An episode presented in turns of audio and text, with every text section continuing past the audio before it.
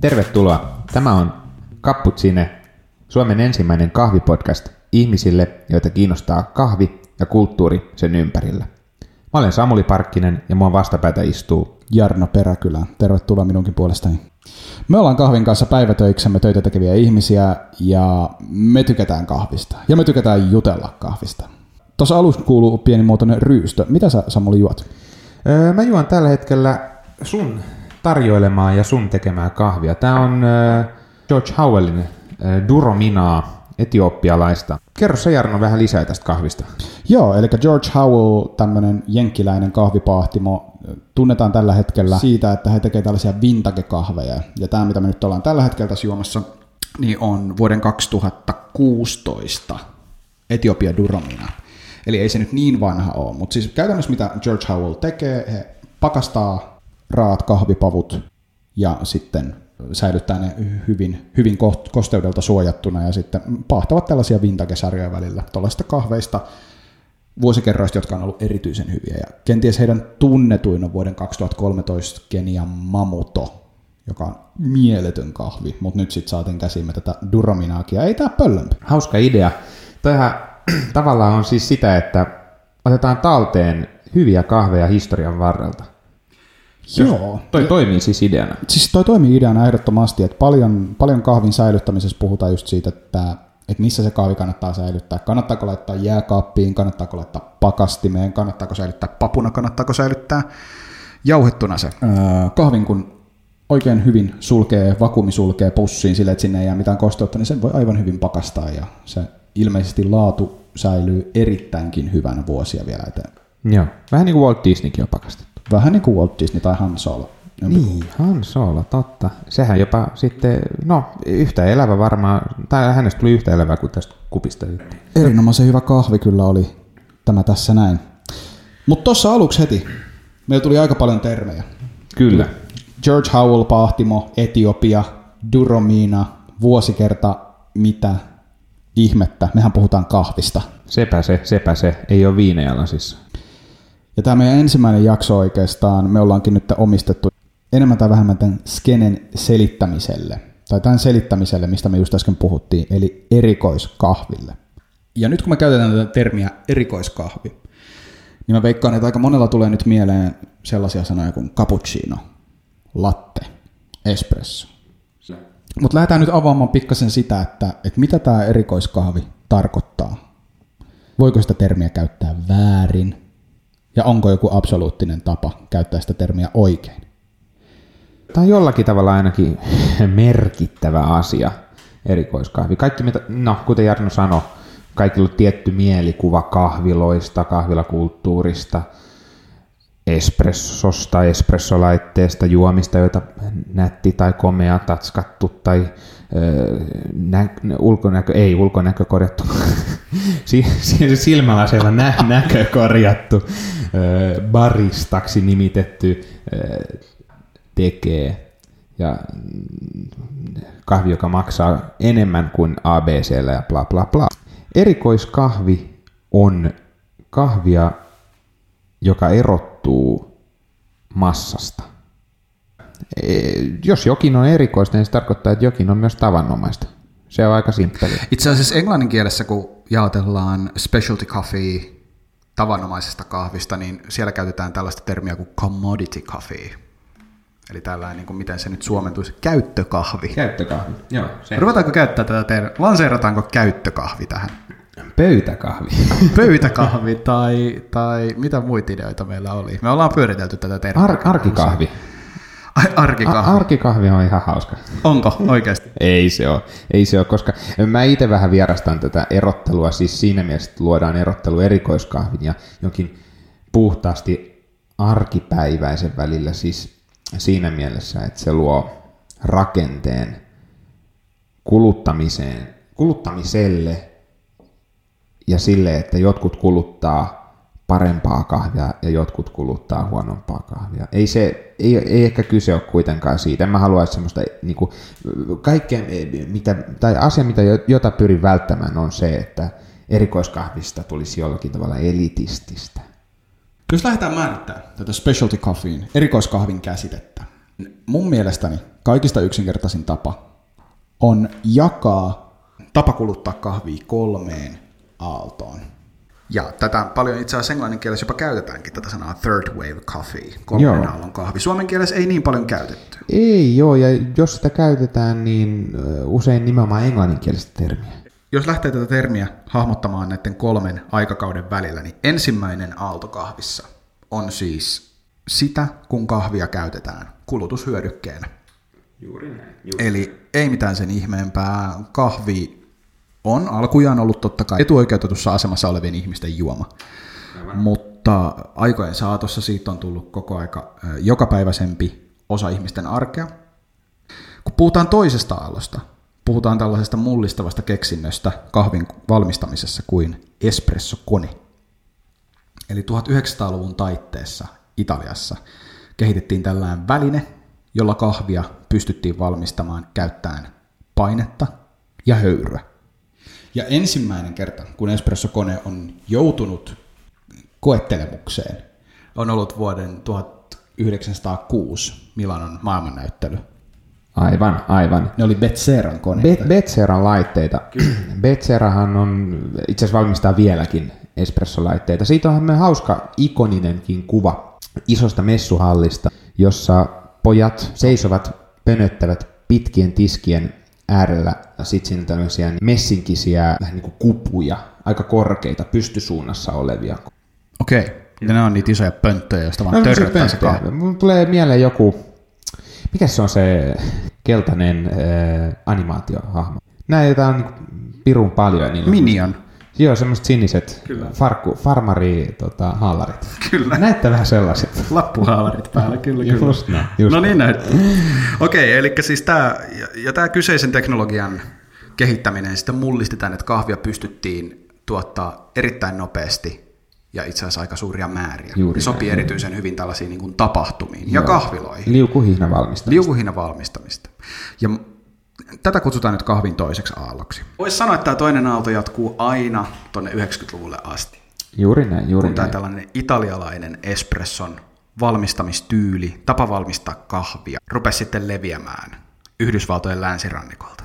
Tällainen pieni pahtimoyritys nimeltä Starbucks alkoi lanseerata tätä omissa kahviloissaan. Voivat levittää kahviketjuaan ympäri maata.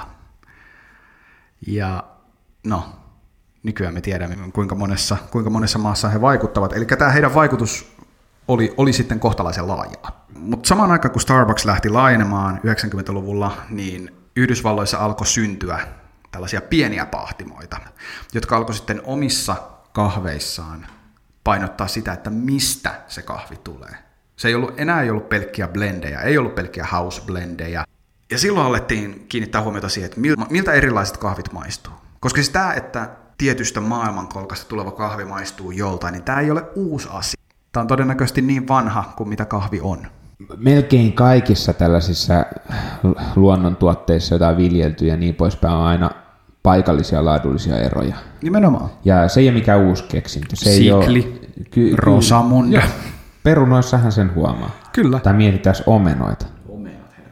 Nehän on aivan niin kuin eri settiä ympäri, ympäri Suomea. Ja, ja nyt kun mietitään tätä, mitä tämän kolmannen aallon mukaisesti erikoiskahvi tarkoittaa, niin erikoiskahvi ei olekaan enää tietyllä tavalla valmistettu kahvi, vaan kahvin alkuperä puhuu itse itsensä puolesta. Barista tai kuka tahansa sitä kahvi onkaan valmistamassa ei oikeastaan voi tehdä asialle enää mitään, Juuri. vaan kahvin laatu määrittyy hyvin sieltä niin kuin tuotantoketjun alkupäästä lähtien. Ja aika tällainen yleinen tapa luokitella erikoiskahvi on itse asiassa pisteyttää tällaisella objektiivisella pisteytystaulukolla. Ja kaikki kahvit, jotka tällä nollasta sataan olevalla taulukolla pisteytyvät yli 80 tai 85, Joo. vähän riippuen kenestä, keneltä kysytään. Se on hiukan liikkuva. 80-85. Niin sen yläpuolella olevat kahvit, niitä kutsutaan speci- specialty, specialty coffeeiksi, eli erikoiskahviksi. Juuri näin. On luotu sellainen standardi mittaasteikko, jonka yläpuolelle asettuvat kahvit aset, ovat nimenomaan tätä erikoiskahvia, tai tuovat, tulevat kutsutuksi erikoiskahvina. Aikaisemmin kun sanoitkin, että barista ei lisää mitään kolmannen aallon kahviin, niin mä itse tykkään ajatella just sitä näin, että barista oikeastaan tuo kaiken esiin, jota kahvi, eh, mitä kahvissa on. Tämä on erittäin tyypillinen tällainen ideologia tässä taustalla, että miltä kahvi maistuu. Se läpäisee koko tämän tuotantoprosessin ja barista on tietyllä tavalla tämän tuotantoketjun viimeinen linkki. Ja tavallaan tähän liittyy vielä sellainenkin, niin baristan ammattikuntaa vähän ylemmäs nostava tällainen ajatus, että siis se, että kahvi on sellaisena specialty grade laatuisena, tullut kaikki ne välietapit sinne baristan tiskille, niin se tarkoittaa sitä, että se on, se on erittäin korkealaatuista kahvia siinä vaiheessa. Ja baristalla on vielä mahdollisuus munata se homma ihan kokonaan. Sehän se, se on viimeinen käsi niiden tuhansien käsien historiassa. Kyllä. Siinä on hirveän iso vastuu. Ja... Tietyllä tavalla kyllä. Jos mietitään, jos mennään vaikka tähän meidän alkuun, eli mitä kahvia me juodaan, duromina. Tämähän on tämmöinen hyvin tyypillinen etiopialainen tapa valmistaa kahvia, eli, eli durominan prosessointiasemalle siis tulee kahvia todennäköisesti siis sadoilta, sadoilta pientuottajilta. Eli, eli tässä on nyt sellaisessa hyvin, hyvin tällaisesta eksklusiivisesta raaka-aineesta kyse. Kahvi, kahviviljely nopeasti kuuntelijoille vielä. Kerrottakoon, että kahviviljelyhän Etiopiassa, muun muassa Etiopiassa, on hyvin tämmöistä käsityöläisyyttä. Se on, sitä on, on paljon pienviljelijöitä, ihmiset viljelee takapihoillaan, on osuuskuntia ja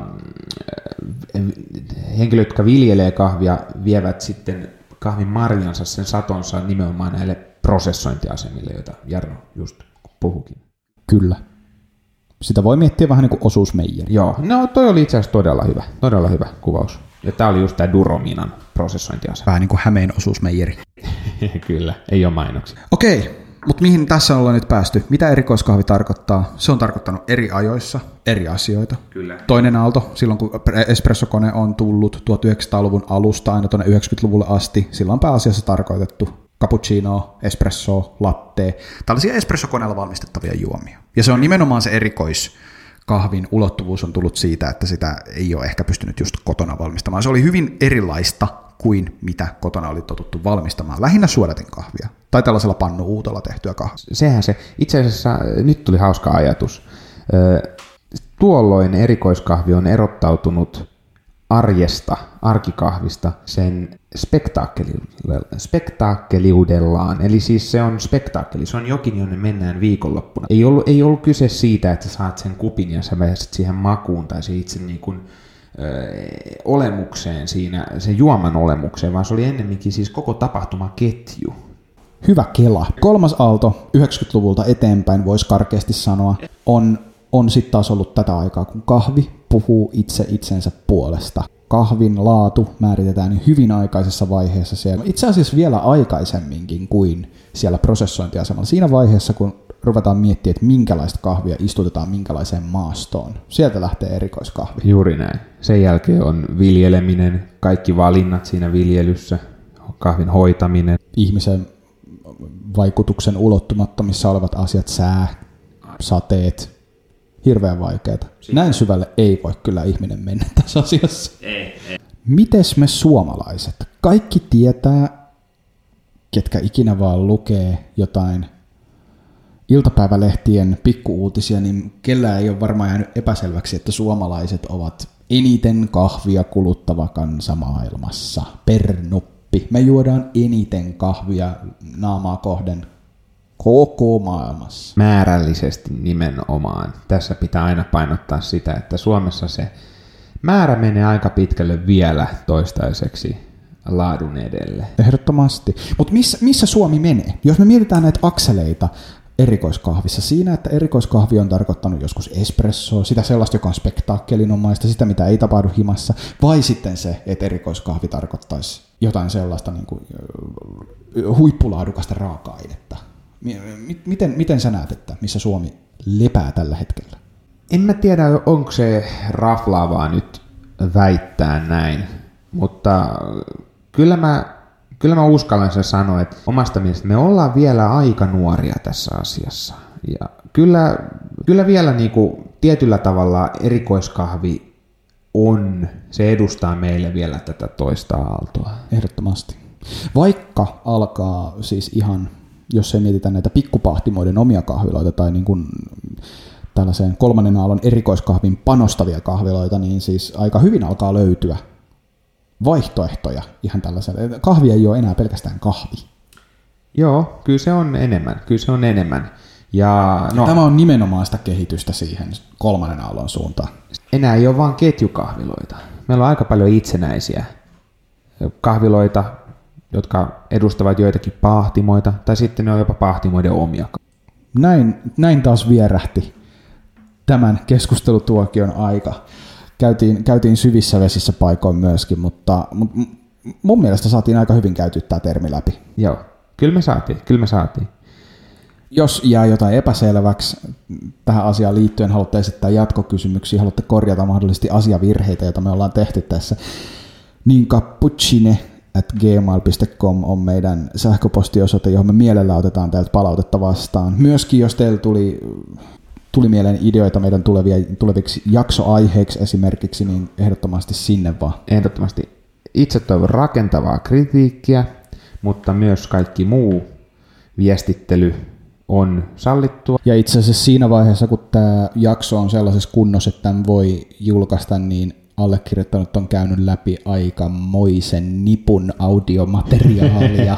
Tässä on vielä pitkät päivät edessä. Te ette kuule ja hei, kaikkea, te ette kuule kaikkea, mitä me ollaan täällä tänään.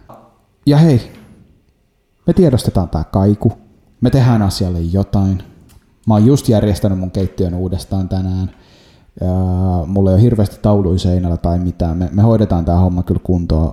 No worries. Yrittäkää silti jaksaa kuunnella. Kiitoksia.